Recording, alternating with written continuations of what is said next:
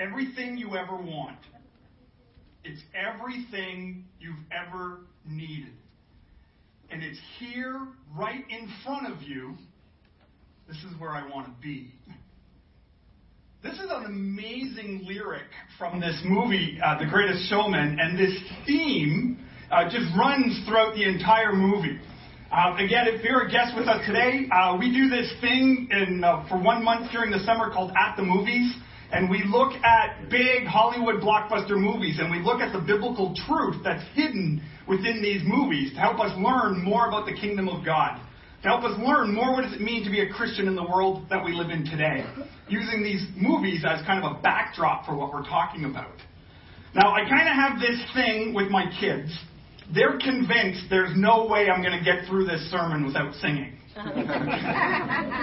My son was like, "Oh, I'm so glad I'm serving in Kid Zone today, so I don't have to listen to you sing this song. You've been singing this song constantly ever since you've seen this movie. It's kind of starting to drive everybody crazy."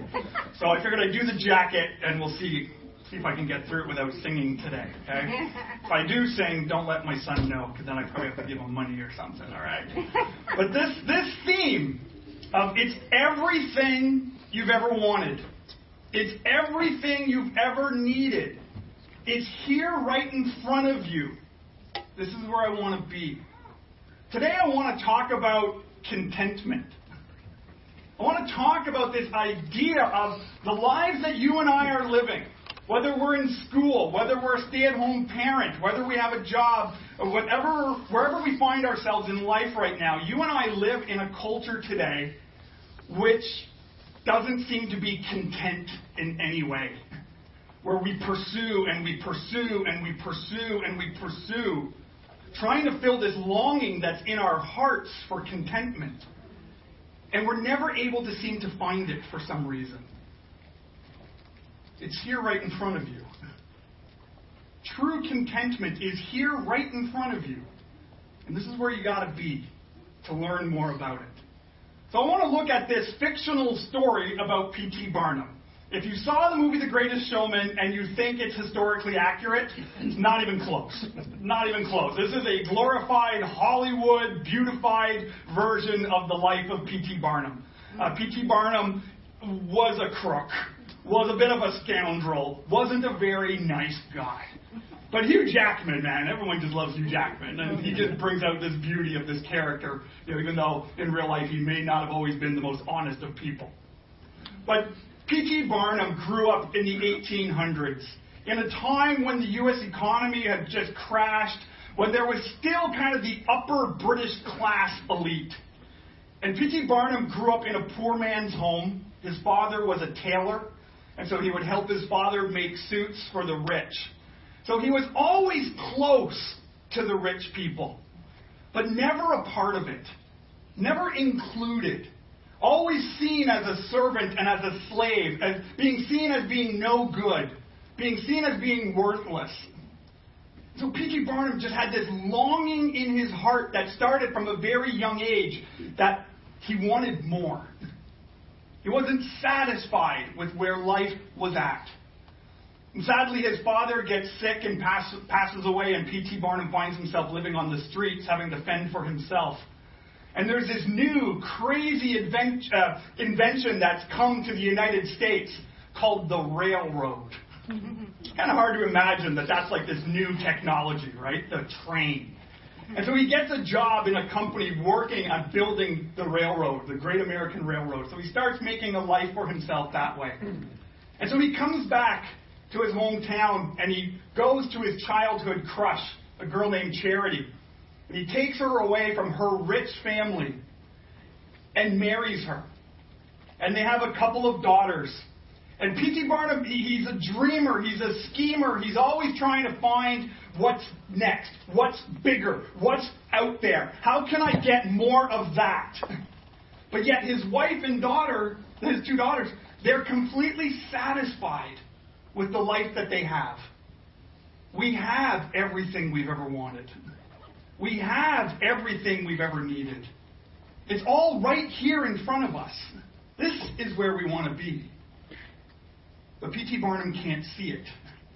because his heart is gripped by something else a desire for more. He's gripped with a complete and total lack of contentment. Have you ever found yourself at some point in your life wrestling with contentment? Yeah, preach it, brother. Maybe your relationships aren't as good as you would have liked them to be. Maybe the education, the job that you had always thought you would have, you don't have it. Maybe the life that you thought you would be living by now, and you're not living that life. Maybe it's even in ministry, in your leadership at the church, the role you play in the church. We can easily be gripped by a lack of contentment. And what's fascinating is you think about your life just like I've been thinking about my life this past week prepping for today's message.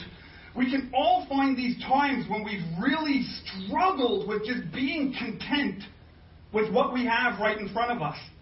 And we could think, well, this is a new modern day problem. The reason that there's such a lack of contentment in our world today, I just look at the way we do advertising today. Look at social media. We always see the best and the brightest of everyone else's life. So obviously that's why modern day people are struggling with contentment. But it's actually not a modern day problem. It's a human problem. It's not a modern day problem, it's a human problem. Contentment, or the lack of contentment, is a spiritual problem that humanity has had since the day we left the Garden of Eden. We have, since sin came into the world, when we were separated from the fullness of God, the full presence of God, content, uh, discontentment, the lack of contentment, has crept into every human heart. And there's a great book in the Old Testament called Ecclesiastes. If you're not familiar with this part of the Old Testament, this was written by a guy named Solomon. Now, Solomon was the king of Israel. He was the son of King David. And he was granted by God, what would you want more than anything else in the whole world? What do you want? And Solomon said, I want wisdom. I want wisdom. And people from all over the world would come and have an audience with Solomon because he was known as the wisest man in the world. And so he wrote this book of Ecclesiastes, and he has this wonderful section, and multiple sections, where he talks about humanity's lack of contentment. So I want to look at three different areas where you and I lack contentment in our life. I want to talk about material possessions. I want to talk about our work. And I want to talk about money today. I want to look and using this story of the greatest showman in the life of P.T. Barnum, how we can relate to where he's at. And hopefully you and I can find the solution together for how we can truly deal with our lack of contentment.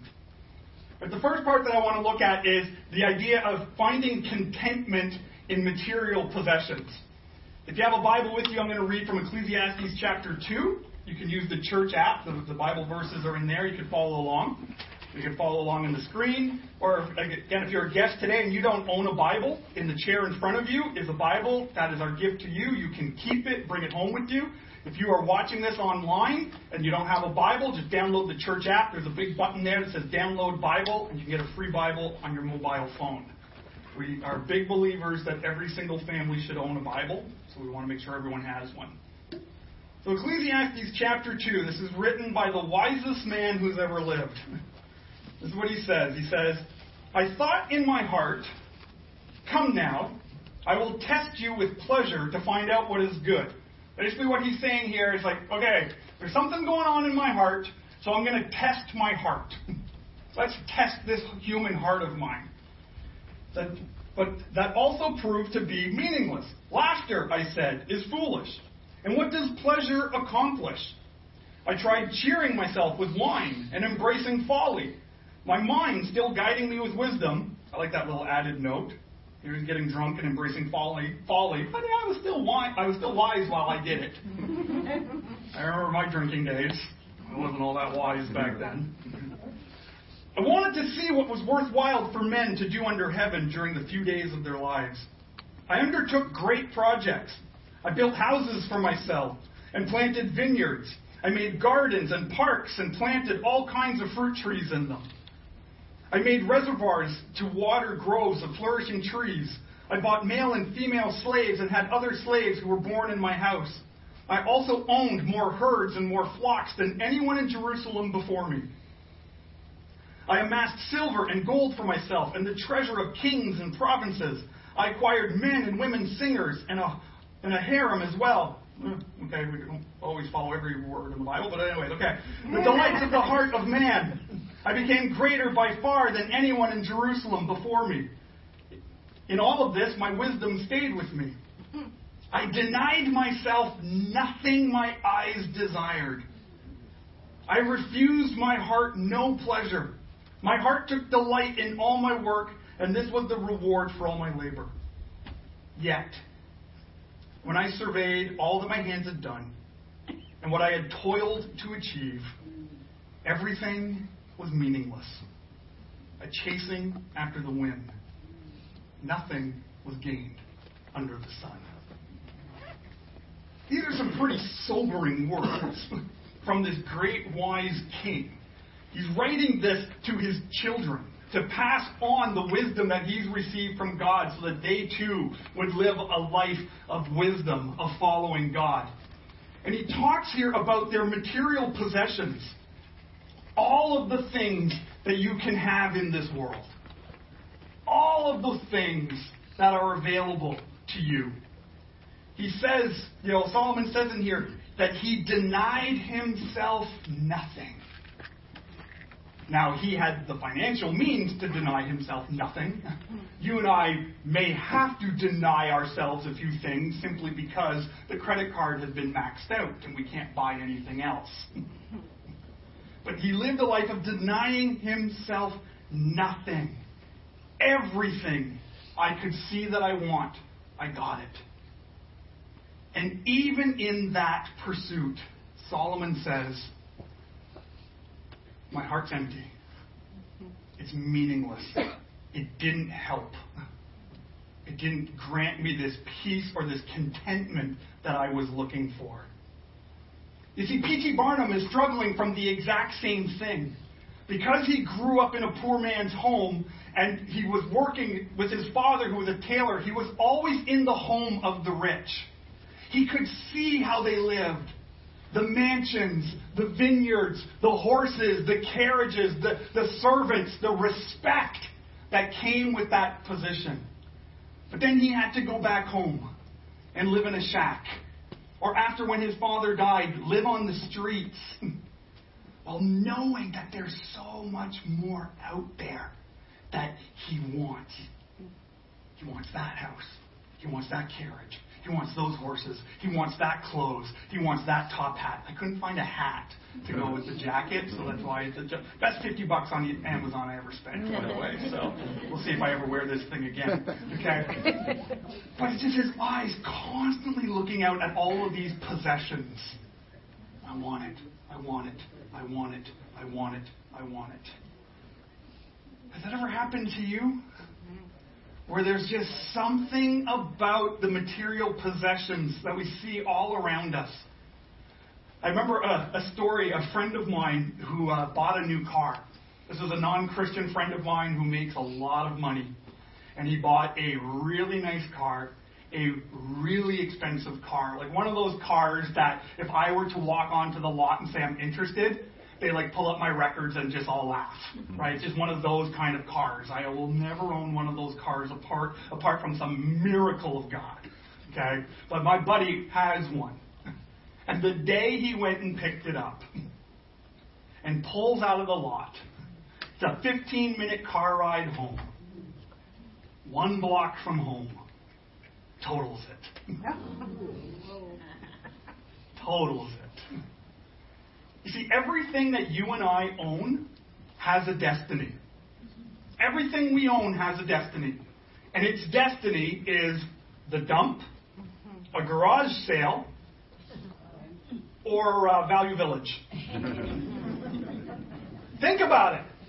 Everything that you have ever owned in this world From the time you were a child, where is it today? Some of you might be saying, in a box in my storage, because I'm a little bit of a hoarder. Don't look in the secret corners of my house. There's a lot of boxes all over the place that I'm trying to deal with, right? But everything you have ever owned in your life has a, has a destiny. The dump, a garage sale, Value Village. There's no other option. Maybe the occasional heirloom that you pass on to someone else in your family, and then they send it to the dump, to the garage sale, or to Value Village. That's just the way it works. So that, that thing that was so meaningful to your great grandmother, you're like, what is this piece of garbage? Gone. Like it just doesn't hold the same emotional value after a while. Right? What is it about the human heart, the human eyes, that we just cannot be content with what we have? We can't be content with what we have. There's longing, there's looking, this desire for more. This is what King Solomon talks about, and P.T. Barnum, we see him struggling with that in this movie. Right, the second area that we see uh, Solomon talks about is finding contentment in our work. Finding contentment in our work. Just going to flip the page over here to Ecclesiastes chapter 4. I'm going to start reading here in verse 4.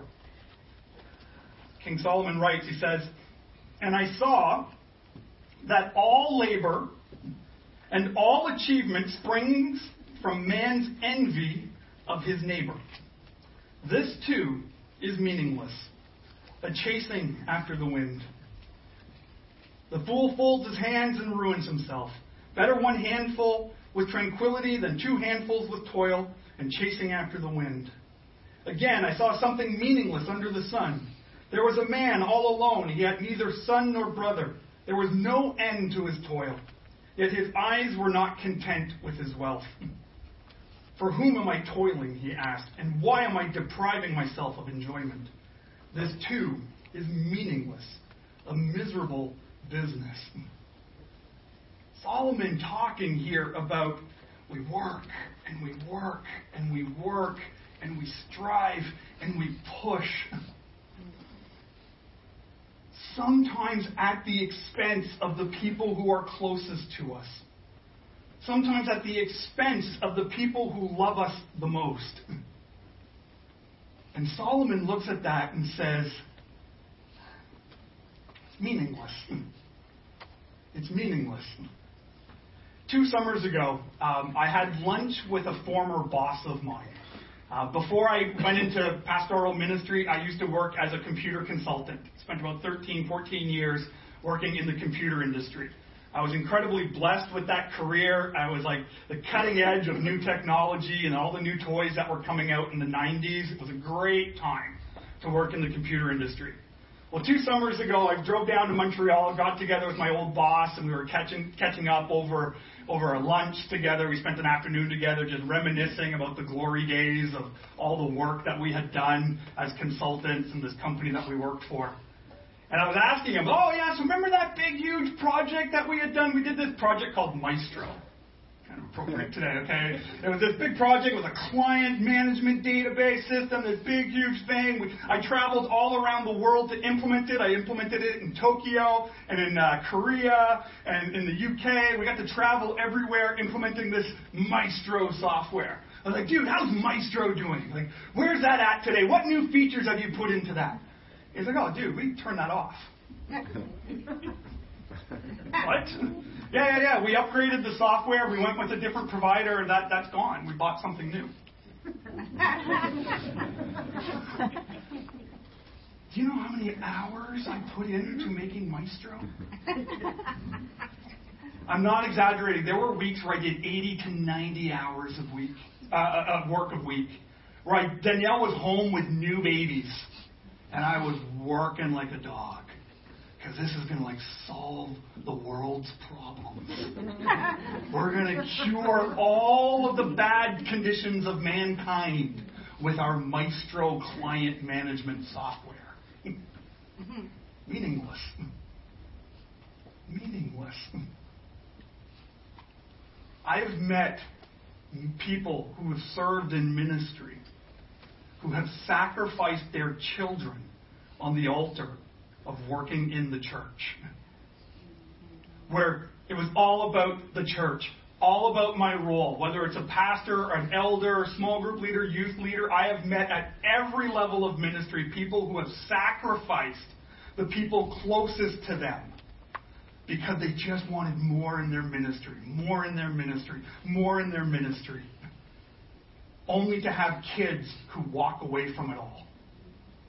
Because they look at their mom, they look at their dad, and they say, if that's what Jesus is all about, I want nothing to do with it. This pursuit, this pursuit in our work.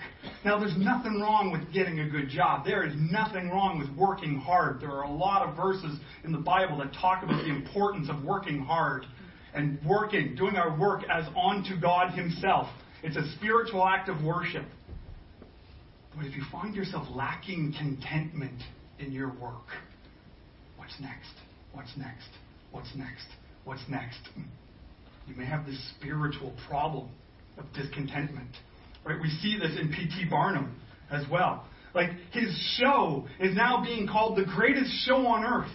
He's got this great circus with all the acts and he's selling out every single performance. Yet it's not enough. And the reason it's not enough is because this upper crust elite, these rich people over here, still think he's a joke. They think he's still just some con man, not worth anything. So when he sees an opportunity to enter their world, he sacrifices everything. Over finances the circus, puts big strains on his marriage and his relationship with his daughters, just for this one opera singer, Jenny Lind, that he travels with across the U.S. Because maybe this will get me accepted by these people. Maybe this job will make me one of them. So we find discontentment in the material, we find discontentment in work, and finally, Solomon talks about we find discontentment with money. We find discontentment with money. I'm going to read here Ecclesiastes chapter 5, starting here in verse 10. Solomon writes Whoever loves money never has money enough. Whoever loves wealth is never satisfied with his income. This too is meaningless. As goods increase, so do those who consume them. And what benefit are they to the owner except to feast his eyes on them? The sheep of a laborer, the, sorry, the sleep of a laborer, sheep, sleep, the sleep of a laborer, should have brought my glasses. The labor is sweet, whether he eats little or much, but the abundance of a rich man permits him no sleep. I have seen grievous evil under the sun. Wealth hoarded to the harm of its owner, or wealth lost through some misfortune, so that when he has a son, there's nothing left for him. Naked a man comes from his mother's womb, and so as he comes, so he departs. He takes nothing from his labor that he can carry in his hand. Mm-hmm. This too is a grievous evil. I love how Solomon reflects on money here. How he says, you know, he who has he who loves money will never be satisfied. Whoever loves money, if the goal of money is to bring about our contentment, you will never be satisfied. The more you have, the more work you have to do to maintain it. You ever notice that? It's great. I remember talking about this with, with my mom once, about the cottage that they had. They were so excited that they finally bought this cottage. And she was like, This cottage is a lot of work. You should come up on your vacation and help us at the cottage. Like, Why do I want to go on my vacation to do more work? If you're watching, Mom, I love you. I'll see you next week on vacation. Pretty sure she's got work for me when I get there. the more you have, the more work it takes to maintain it. I have met people who have never enjoyed their stuff.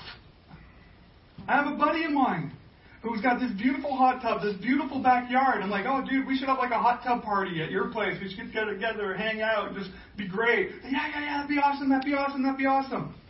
Six years later, I'm still waiting for that invitation. There's no time. There's no time. There's no time to enjoy even the little things that we have. we're pursuing more. We're pursuing more. It costs more. And Solomon calls this evil. It's fascinating that he switches to that kind of language. When he talks about money and talk, sorry, when he talks about possessions and he talks about work, he never calls that evil. But he makes the switch over to money and starts talking about our love for money. He calls it evil. And he calls it evil because the Bible teaches us that competitor number one for your heart, when it comes to this God who loves you, this God who created you, this God who wants to have a meaningful, close relationship with you, the number one competitor for your heart is money. Written all throughout the Bible. It's the biggest idol we have. And Solomon calls it evil. P.T. Barnum is struggling with exactly that lack of contentment. The money is never enough. I need more money. I need more money. I need to make more money than my father in law. I need to make more money than these people who used to mock me. I need to make more money than these people over here. Comparing himself to everybody else, comparing himself to these upper crust elitists. Not always the nicest people in the world either. But he wants to be, he's so desperate to be accepted by them that he will forget that he has already been given everything he ever wanted, everything he ever needs. It's right here in front of you. This is where you want to be. Right? See, Barnum goes from having nothing to having everything back again to having nothing. The tour that he goes on with the opera singer goes bust because he almost steps into an inappropriate relationship with this opera singer that could have would have just destroyed his reputation and his marriage. So she pulls out of the tour. He loses all of his money. The circus gets burnt to the ground by these protesters, this mob of people who didn't like the performers because they were freaks and oddities, and they wanted to drive them away because they didn't fit in. He's lost everything. His wife leaves him. His daughters leaves him. The circus leaves him. His money is gone. Everything that he pursued, gone. It's a human problem. And Barnum needs to do some big heart work to figure out the solution. So, why do we lack contentment? Why do we lack contentment in our possessions, in our work, in our money? Why do we lack contentment in these things? Well, the Bible actually gives us the answer to that. It's because you and I are trying to find our contentment in the things of the world. Like the things of the world, like our possessions, which we know has an eternal destiny of the dump, the garage sale, or value village.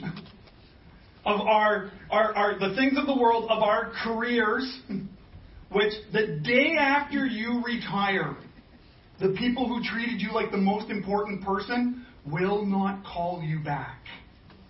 I've had this conversation with so many people who've retired who were at the top of their game and everyone thought that they were the most important person. The day after retirement, no one ever called them again. Mm. Because it's temporary. Or our money. It's a thing of the world. You were born with nothing. You leave this world with nothing. We can't bring it with us. Even though a lot of religions around the world have tried. Just put me in this tomb with all my stuff so I can be buried with it. Right? These are things of the world. And the Apostle John addresses the church and he gives the answer to why you and I have a lack of contentment. And he says this in one of his letters that he wrote to the church. He said, For everything in the world, everything in the world, you know, material possessions, our work, money, all the things in the world, for everything in the world, the lust of the flesh, the lust of the eyes, and the pride of life comes not from the Father, but from the world. You see, you and I struggle with the lust of the flesh. We want more. Our flesh just craves it. It craves that attention from our colleagues. It, it, it, craves that desire that we think that car or that home or that gadget will buy. the lust of our eyes. We see it. We see it. We see it. Nothing wrong with seeing it. I want it. I want it. I want it. Or the pride of life. I need to look like him. I need to look like her. Got to keep up with the Joneses. Everybody has one. You're a nobody unless you dress this way or wear these shoes or have this phone. right? We struggle with the lust, the lust of the eyes, the lust of the flesh, the pride of life. And those three things don't come from God. They come from the lies of this world. And that's why contentment is a spiritual problem. A lack of contentment is a spiritual problem. Now, there's nothing in the movie or in the life of P.T. Barnum that said that he turned his life over to Jesus, and that's why he managed to get rid of his lack of contentment. Again, this is a Hollywood movie. Read a book on the man's real life. It didn't end well. That pursuit for more, that pursuit for more, that pursuit for more very rarely ends well. No one on their deathbed says, I wish I spent more time at the office. I wish I had a little bit more money. It's always, I wish I spent more time with my family. I wish I would have taken that weekend off. I wish I would have brought my kids fishing. What's here? Right in front of us.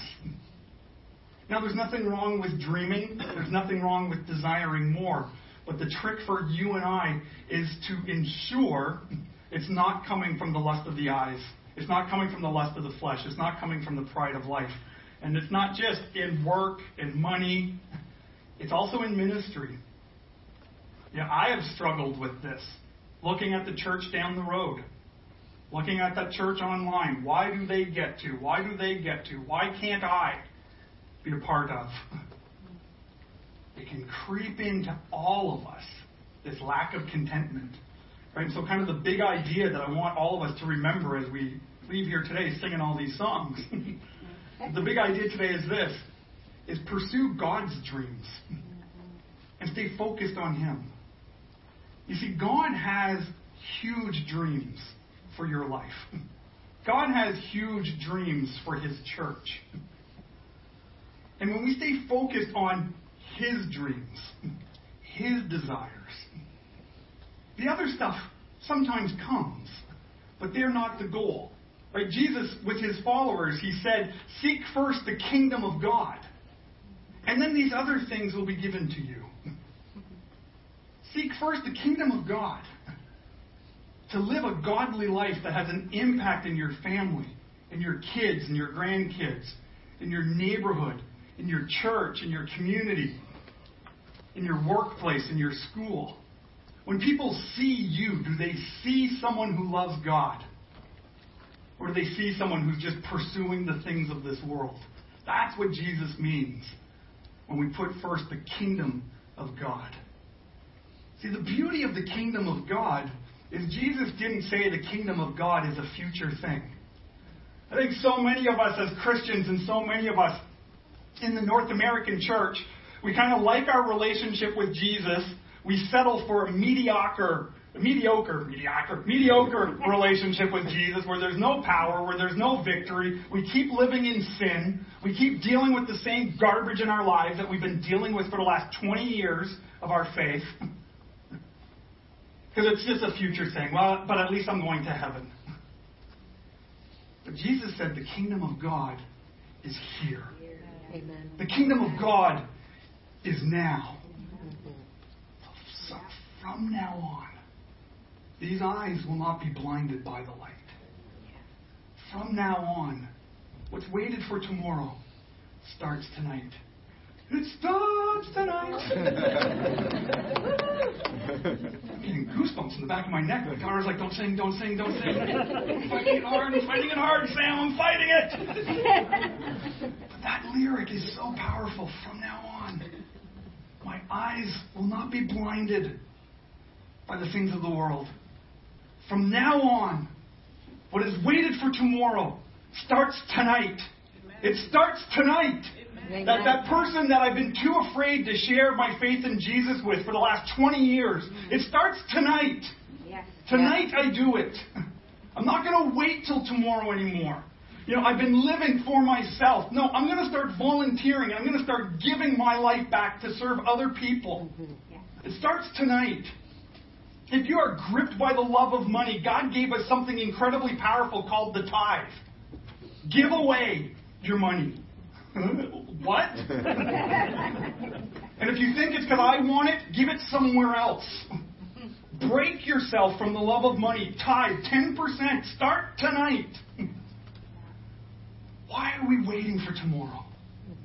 Why are we waiting for tomorrow when it comes to these things? Church, wise up and start tonight. That's what God wants for us. That's what God wants for you. He doesn't want us to give into the, the lust of the eyes, the lust of the flesh. He doesn't want us to give into the pride of life. There is true contentment in Jesus. These aren't just Christian words, but it's truth. When we keep our eyes focused on Him. I love what um, Paul writes in Philippians chapter 4, verse 8 says, Finally, brothers and sisters, whatever is true, whatever is noble, whatever is right, whatever is pure, whatever is lovely, whatever is admirable, if anything is excellent or praiseworthy, think about such things. We need to train our minds and our hearts to focus on the things of God, not on the things of mm-hmm. the world. Things of the world. And when we do that, we're truly set free. We're truly set free. It's everything you ever want, everything you ever need. And the love of God is right here in front of you. This is where we ought to be. Let's pray together. Father God, we are so grateful that we can come to this place and learn more about your great love for us. A love that we didn't deserve, a love that we didn't earn, but you freely gave it when Jesus came. When he came and lived a sinless life, pointing us to your kingdom, pointing us to who you who God is. And then he was willing to die for us. You showed your great love for us that way. And that love is everything we need. That love changed us. It changes the world. And Father God, forgive us for the times when we have not been content with what you have given us. Forgive us for the times, forgive me for the times when I've wanted more. I've wanted more. I've wanted more. Not because that was your plan, but because that was my plan. That was our plan. God, help us. Free us from the power of the lust of the flesh and the lust of the eyes and the pride of life. So that we could truly be content in what you've given us. The mission you've called us to, the family that you've placed us in, the resources that we have. We are blessed. Help us find our contentment in that. Just with kind of with every head bow and no one else looking, I, I just want you to know um, how much you are loved by us here at this church and how much God loves you. And, and, if you're here today or if you're watching this online and you would say, like, this contentment, um, I don't have it. I am pursuing and pursuing and pursuing, and I just seem to be lost and struggling. Um, I was living that way. When I was a computer consultant, I was pursuing and pursuing and pursuing everything that the world had to offer. I had all the money, all the power, all the prestige that my career could bring me. And it just wasn't enough. I just needed more. And I want you to know that you can have full and complete contentment. Not by what you have and not by what you get, but by our relationship that we have with God. And I know it sounds hokey. I know it sounds hokey. It sounded hokey to me when I heard it in my 20s. But I'm standing here in my 40s as a testimony to the truth of that. It's not just some hokey religious words, but Jesus truly is everything. And contentment comes from Him and Him alone. And you can have that kind of relationship with Him and really easily. The Bible says you just need to believe in your heart that He is the Son of God. You just need to thank Him that He was willing to die for your sin. And then you just confess with your mouth that Jesus is Lord. The Bible says when you do that, you are made new. That Spirit of God comes in you. And you can find freedom from the pride of life, the lust of the eyes, and the lust of the flesh. Not through your power, but by the power of Jesus working in you. So if anyone here today wants to pray that, or anyone watching online, I would love to talk to you after the service about that. To see you begin that new life, finding true freedom from this discontentment that we have in the world, and finding true contentment in God. And maybe you've made that decision to follow Jesus, but you're still struggling with that contentment. That's why we want every single person who's a part of our church to be known by a few others. Right? No one was meant to do this Christian life by themselves. You know, during the summertime, a lot of our life groups take a break, but they're going to be starting up again in, in the fall. And I would encourage you right now, start praying about what group you can join. Finding a few other men and women that you can do life with that who will pray for you, who will walk with you, who will guide you, mentor you, help see you break free from this snare of discontentment in your life. God truly wants more. God truly wants more. He truly does. It's everything you've ever wanted. It's found in Jesus. It's everything you've ever needed. It's found in Jesus. And it's here, right in front of you. This is where you need to be.